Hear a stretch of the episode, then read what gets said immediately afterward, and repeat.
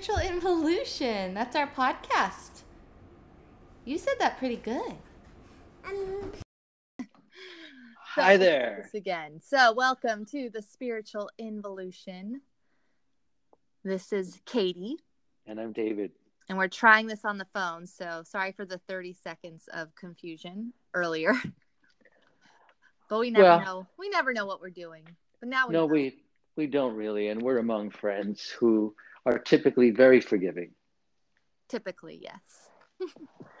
so, I so how you you you were on a vacation, you were on a trip recently. Where did you go? What Oh, we did a Disney cruise to the Bahamas, yeah. and who's we? my family, my husband, and my two kids, How old are your kids? five and three. And so you left California on an airplane and went you, you took a five year old and a three year old on, on an air airplane. Yes. that was must have been an adventure. Yeah, you know, actually, I was thinking if anybody really wants to do a pilgrimage or to really test their spiritual strength and and see how far they can go, I would invite them to actually fly with a toddler. I uh, think can can you give us some insight? you know there's just there's a lot of um areas that you find yourself digging deep and trying to not lose it. So there's many times where i'm just dealing with a three-year-old and i'm thinking why is this so hard for me? Like to uh to stay grounded. It's just a tiny human that i love yet she you know you can feel those internal emotions churning. And so you know you have to separate yourself from those emotions and kind of let them go constantly it's a it's interesting and in fact i was talking to my husband about in general i'm very calm cool and collected and i can usually let things kind of roll off my back i, I don't usually get upset easily Yeah. but I think with kids, what it is is they're like an extension of you in some way, and they're not doing things the way you would do it. And if that was another person, if that was you, you know, doing something that was kind of a dickhead move, Uh-huh. I could just say, oh, that guy, you know, is not my problem. I'll just kind of let that be. But your kids, you feel this weird connection. Like you can't just let it go. You have to talk about it and solve it and work through it. And it's a lot of energy.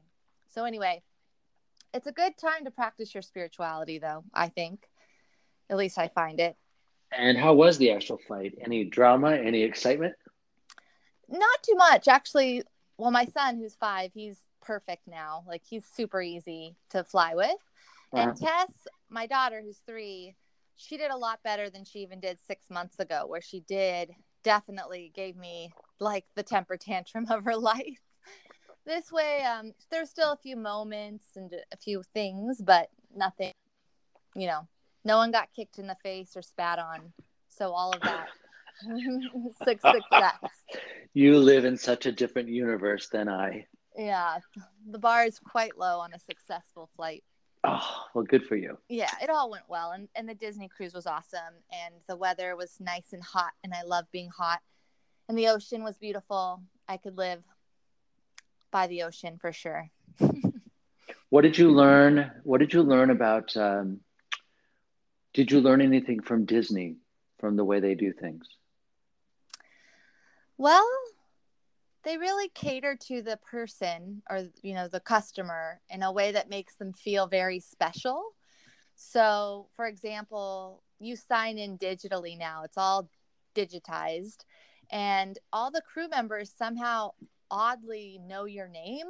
Like they knew my birthday. Everybody that worked there just kept saying happy birthday to me and I'm thinking, how do you know it's my birthday? I mean, I'm sure it's on the digital screen every time you have to like scan your card or whatever. But um just little things like that and they really keep this idea of magic like really palpable. Like you know, you can even as an adult you kind of get sucked into all the the fairy tale ness that's everywhere. Uh-huh. So that part is just pretty awesome. I was listening to a comedian today, and he was at a Disney themed hotel, and he said that uh, the staff, who are called um, they're called the cast, that work in hotels, they are in they're in character and they're never allowed to break character. And he said it's sometimes difficult because at a hotel he he wanted to go downstairs and he had to make a complaint, but the person behind the counter was um, was the the the Lion King, and he said, oh. I, "I didn't want to complain to him because he scared me." That's funny. he finally said, "Can I speak? Can I speak to your brother Mufasa?" You don't want Mufasa. Oh, Mufasa's the good one. Scar is the bad one. Yeah, that's true. Yeah. Oh, I, yeah, I got that confused. Yeah, I haven't watched The Lion King in a bit. But yeah, yeah, anyway. Yeah, I was impressed with all the workers. They do kind of stay in character, especially those princesses. Oh my goodness. Oh, I bet Tess had a field day because she oh. does love to dress like a princess. She had, I think, I was actually expecting her to freak out more, and it was like she was so excited that words didn't come out of her mouth. like her, it was as if I was meeting Brad Pitt. It was that sensation where you just kind of, duh. just didn't know what was happening. Oh my gosh, it was hilarious. We always get a little insight into your world, even though um, you probably don't intend it, Katie yes, Burke. Yes. How are you doing? I am very well and quite happy to be on the telephone with you. Thank you. And thanks yeah. for your time today. Well, thanks you... for squeezing squeezing it in. I know it was a busy day, so. Oh, there's nowhere I'd rather be. And tell me, what do you want to explore today in our few minutes together? Well, I wanted to explore the function of our human body and really just this idea that that I'm fond of, which I've mentioned several times before, is this idea that we're spiritual beings having a human experience. Uh-huh. And this this quote, you know, makes me feel like there's that separation, like there's the soul and then there's the body, and they're two different things. And the way that certain people deal with the body you know and some some people think the body is this entity that's almost like demonized in a way like all these desires that the body builds up and the only way to really reach this spiritual empowerment um, is to deny the desires of the body. And then there's the other side that we are so connected to the body that the body and the mind are one and the same and and the soul is i don't know. So basically i guess if we are a human experiencing a human being having a spiritual experience why did we come into earth and inhabit this human flesh body? And what does it do for us? Is it just this human sack that we're wearing or does it serve a greater purpose to connect us to some spirituality? Do you do you already have a conclusion? No. I, I have, have a an, an I have an idea, like intrinsically, my soul feels a certain way, but I don't have a def- definite answer, really, you know? I don't know if I have an answer. So let me, I, what I usually say is, Hey, Katie, what do you think about that? But let me just, let me do something that you normally, that I don't normally do. And I'll just go ahead and talk. Is that yeah. okay with you? Of course. You know, you're the, the preacher. no, no, not so much anymore. Um, the there is a, a long time ago when Ernest Holmes, um, he was a he was a notable thinker in the in the last century. He is the man who's known to have synthesized what we call the science of mind, uh, or the science of mind and spirit. And somebody asked him, What do you believe? Like, if you were to give us uh, something that is like what Christians and um, Catholic Christians would call the Nicene Creed, you know, we believe in one God, Father Almighty, maker of heaven and earth. Like, what do we really believe in the science of mind? And kind of like uh, J.K. Rowling writing the first, uh, the, the first elements of Harry Potter on a napkin Ernest Holmes in a restaurant is known to have written a handful of lines that have kind of been immortalized and are now called What We Believe. And in there is something that has has stayed in my memory and I don't know why. Maybe it stayed there for today. Like like 25 years ago this entered my mind and maybe it stayed there for this very conversation. And that is one of one of his lines in what we believe is that the the manifest universe is the body of God. It is the logical and necessary outpicturing of the self contemplation of spirit. So there's God as no form and God as form. Or let me say there's life as no form and life as form. Or there's spirit as no form and spirit as form, although form is no form and no form is form, but that, that's kind of convoluted. Um, basically, here's how I think about it like this. I remember I remember my mother making these um, amazing uh, oatmeal chocolate chip cookies. You've had them, right? Mm-hmm. Not my mm-hmm. mother's, but you've had oatmeal chocolate chip cookies. And they have a particular uh, aroma when they're baking. And I remember when my mother was baking them, the whole house smelled like them. And there was this enormous anticipation for them to come out so we could devour them. But I've often thought in my spiritual practice of just contemplating, just pondering. I've I've often thought of life kind of being like those chocolate chip oatmeal cookies that I can think about it, like I can ponder the process. I can ponder mixing the oatmeal and the flour and the um, sugar and the salt and the baking soda and the chocolate chips and the butter and the water and the milk. I can ponder all that. I can imagine it. And I can imagine mixing it. And I can imagine preheating the oven. And I can imagine dolloping um, portions of cookie dough onto a cookie sheet. And I can imagine opening the oven and the heat just like literally moves my hair as it races to my face. And I can imagine putting the cookie sheet into the oven. And I can imagine watching it as they get hot and they flatten out and expand and then contract and get a little crispy and I can imagine the smell of it. And I can imagine the timer's gone off, and I imagine opening the oven and taking out the cookie sheet and putting it on top of the stove to cool. And I can imagine um, taking a spatula and taking it off the cookie sheet. And I can imagine even breaking or bending a cookie and watching the chocolate chip gooey drip down. And I can even imagine eating it. But if I don't actually do it, it's just an idea. And there is no experience of it. So I think the physical world is how God is, or life or spirit, let's say life, that's how life is experienced.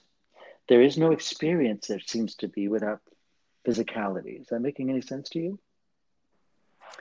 I think so.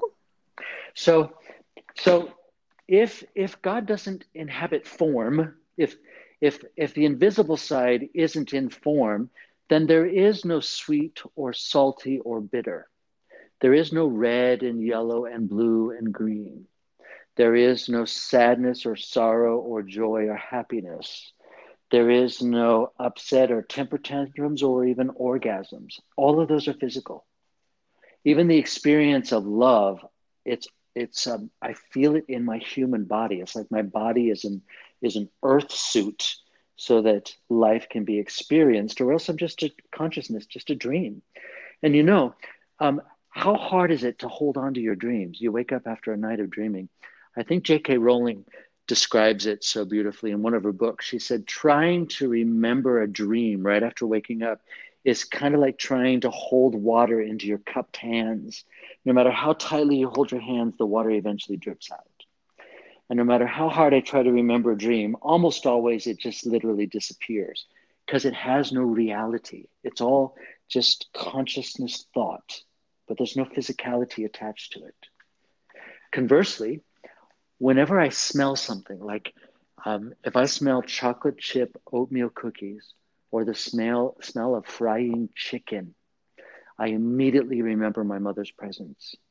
When I smell uh, roses or um, or orange blossoms, I'm immediately reminded of my grandmother, uh, Lulabelle, and my grandpa Jim.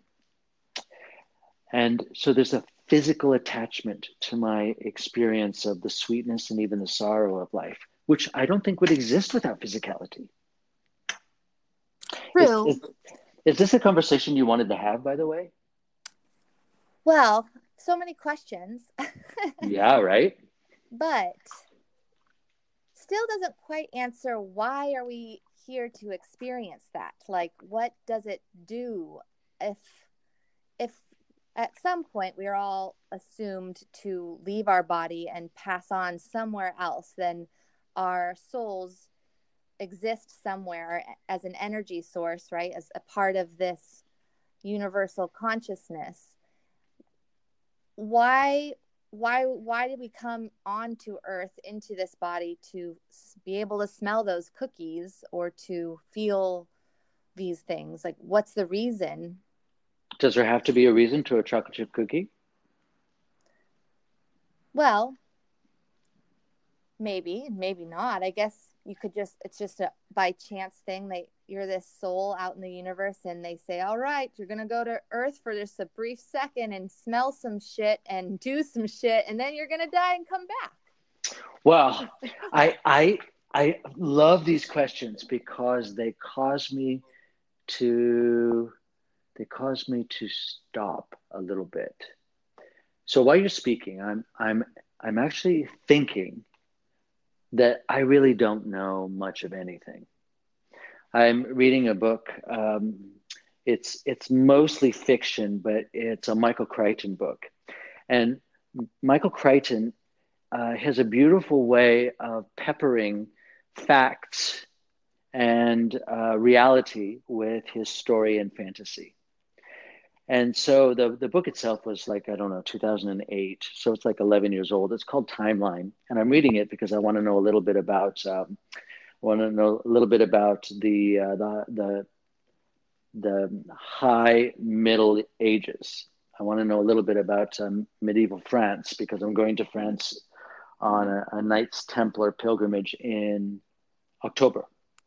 But why I'm telling you this is he's talking in this book a little bit about quantum physics and quantum foam and about not just the universe but multiverses that exist simultaneously. And if you google just even a little bit you'll realize there's there's so much that we don't really know. And so in my mind if i think that what happens is i'm on a timeline like david is born david becomes an adult david gets sick david dies and then David goes to heaven or goes to hell. That's looking at a linear stick, like from one inch to 12 or 36 inches, but that's really not the way the universe seems to work. There are many things happening at the same time. And so while you were talking, I was just thinking there's so much I don't know. And the thought of a, an oatmeal chocolate chip cookie made me very happy. And maybe the only reason for it is simply to have the experience of joy and of love and of life itself. Like, does life have to have a purpose? I don't know. I don't know either. I don't know. I just, um, I guess it, I think that's a good point that it's not linear and and there that's sort of the conclusion I came to in my own mind in some way is that our bodies are there to be lived to connect with our souls and really understand it. And I think there's like receptors in our bodies that is deeply rooted in the connective whole. And sometimes our minds, I think, separate us or make us have this feeling of separation from that infinite millions of different ways that everything works. And even though I don't think our human brains can necessarily understand it in its complexity, I don't know if we are capable of it.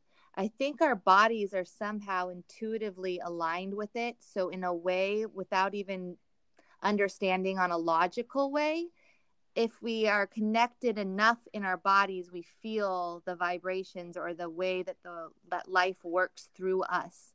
And and i think we don't give our bodies enough credit in that sense. I think that looking at them as a as a as a meat case that we're just walking in is doing the body not enough justice because I think I feel so much through my body that I just know is part of this greater story that, like you said, I have no clue about. I'm very aware that I don't quite understand it, yet I'm so a part of it, if that makes sense. Did that make sense? Totally. I, I, I don't know about you or your childhood and how um, my suspicion is that you're as as a woman um, your your take on the physical body would be distinct from mine. But I know in the the the the, the culture where I was raised in Southern California, in in a Catholic, mostly Latino barrio kind of community, um, the body was kind of vilified, like it was nasty. Like don't talk about it.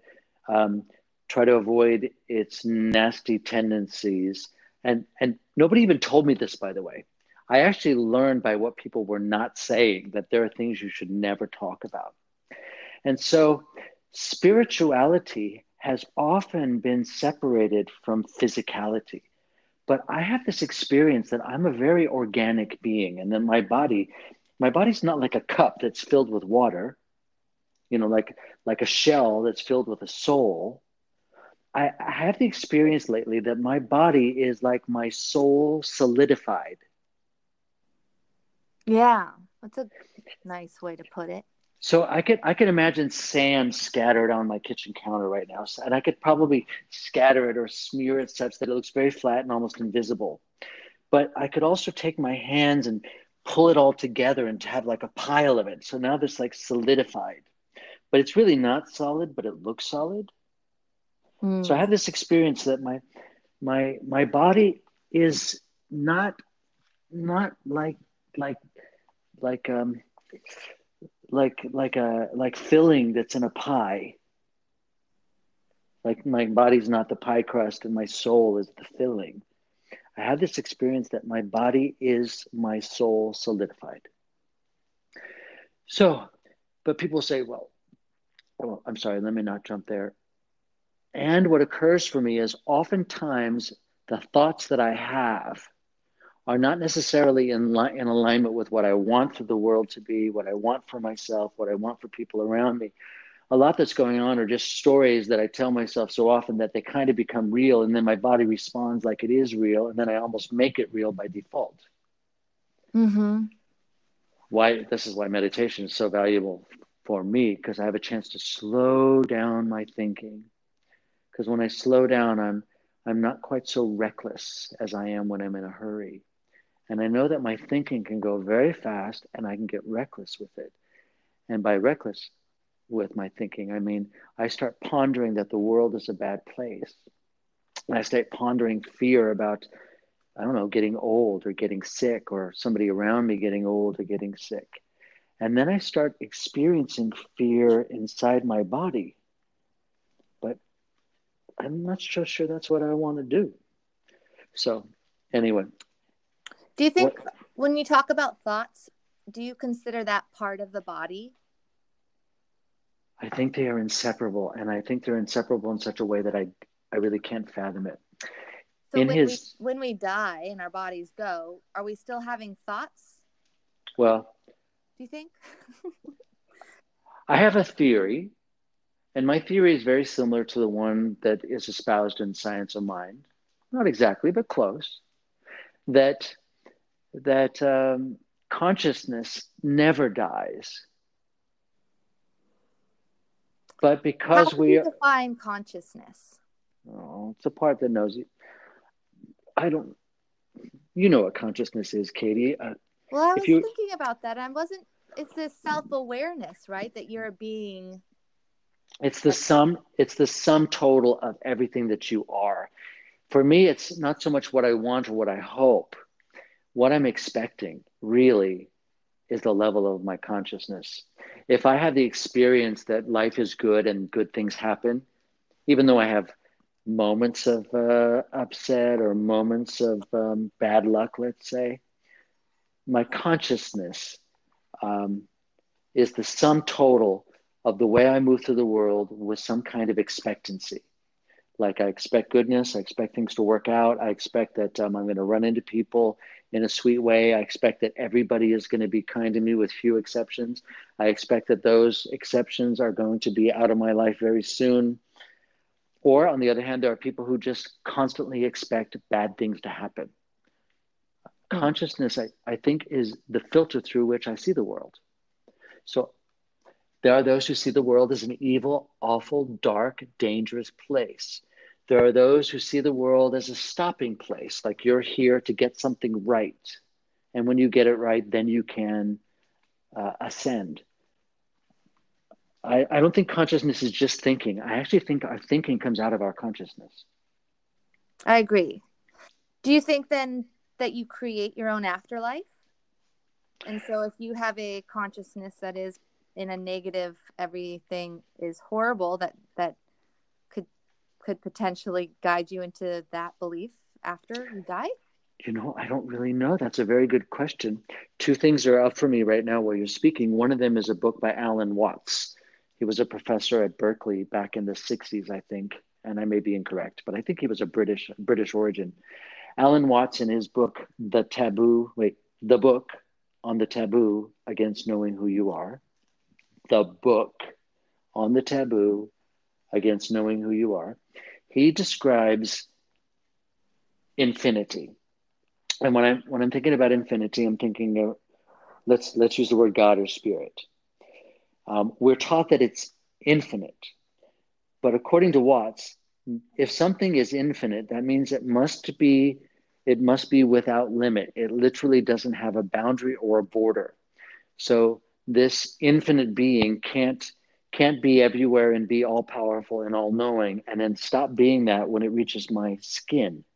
Stops it stops being that when it reaches the tip of my nose. Infinity has to be equally present everywhere. It's not like he says peanut butter smeared on a toast.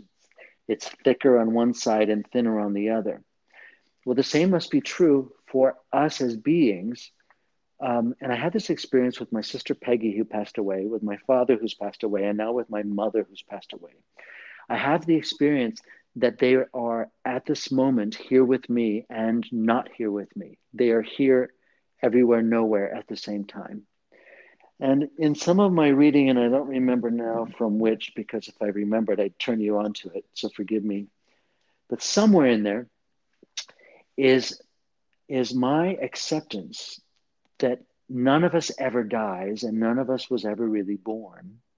And though I appear right now to be in my dining area, kitchen, living room area in my condo in San Jose, California, and it appears that I'm talking to you on a telephone, the fact is, I am right where you are, and you are right where I am, and neither of us is in any, any of those places at the same time.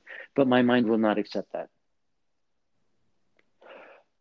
Wow, that sounded so wacky. like, hmm. no, I um, I mean that's where I was getting lost as I was talking to people about this topic. I mean, I'm trying not to. I mean, obviously nobody really knows, but you do go off of like feeling and what makes sense. And when you were talking earlier about not just being a cup that holds, you know, a soul of milk that's a container, rather life is worked through you and is an integral part of you. I had this feeling of understanding that while we're in this body, we have the opportunity to feel life. And when we leave the body, we're not, we are no longer perceiving the life. We are the life that maybe other earth suits perceive. And thus, you are everywhere again, but you, for a limited time, are the the, the force that feels it until you leave it again. Now I sound wacky, but well, let me ask a question with your with your declarations there. Do we actually leave the body? I don't think so. I think that in the body we are placed in a position like like you said that fluid substance that's like receiving information but limited information like that's allowing you to see spots of life and really understand it maybe like you know you, you can only touch the certain spot of sand at the beach but while you're touching that sand you're getting the sensation of being part of the greater universe. And then when that suit of skin leaves you and you are left again as as the soul, you become all the sand again. You just as you were in the bodysuit, but the bodysuit I feel like allows you to hone in on maybe little bits of it that you're still very a part of.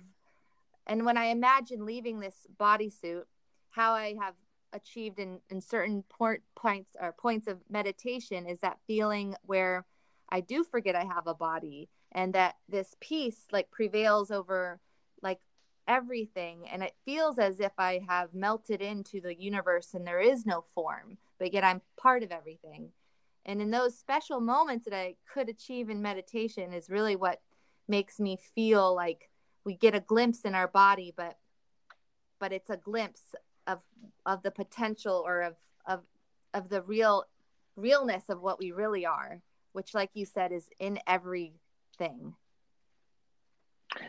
I had some um, i think i talked to you about uh, did we talk about um, lisa ferraro and erica luckett? Yes. Well i don't know if we talked about it on the podcast but we, we, we may want to we may want to do that sometime because there was the two of them as erica was about to pass and transition um, when she was about to cross over uh, to the other side, when she was about to die. Uh, Erica and and um, Lisa, they they started practicing how they would communicate without their body, so that the one who was left behind, Lisa, could still communicate with Erica on the other side. We should talk about that at another day, shall we? Yes, it would be. Yeah, it would be interesting in, in alignment with this topic. And I also wanted to have a podcast about meditation too. Um, Ooh, make a list. yes. I also wanted to mention the quote that I found. Tell me. Um, and I, I'm gonna butcher the the man's name, the the monk, but he says, "Your body is your first home. Breathing in, I arrive in my body. Breathing out, I am home." And I like that. Thich Nhat Hanh. Yes. I'm glad you said it. How do you say it? I'm not going to say it again because I'm probably going to say it wrong. Thich Nhat Hanh. I believe that's how it's said here in California. Thich Nhat Hanh. Yeah, I just like that, and it kind of goes in alignment with what we're talking about right now. Uh, I thought so. We could end with that quote. Okay, my dear Katie. Well, welcome back from Disneyland, uh, not Disneyland, but Disney Cruise. Welcome back to California. Thank you for the generosity of your time. It's been very good to be with you today. Likewise, and safe travels tomorrow. Thank you. And everybody listening, thank you very much for spending your time with us. I would love yes. to hear what you think. What happens? Uh, what is this all about? Let's let us know. Exactly. Tell us. ya. Bye. Bye.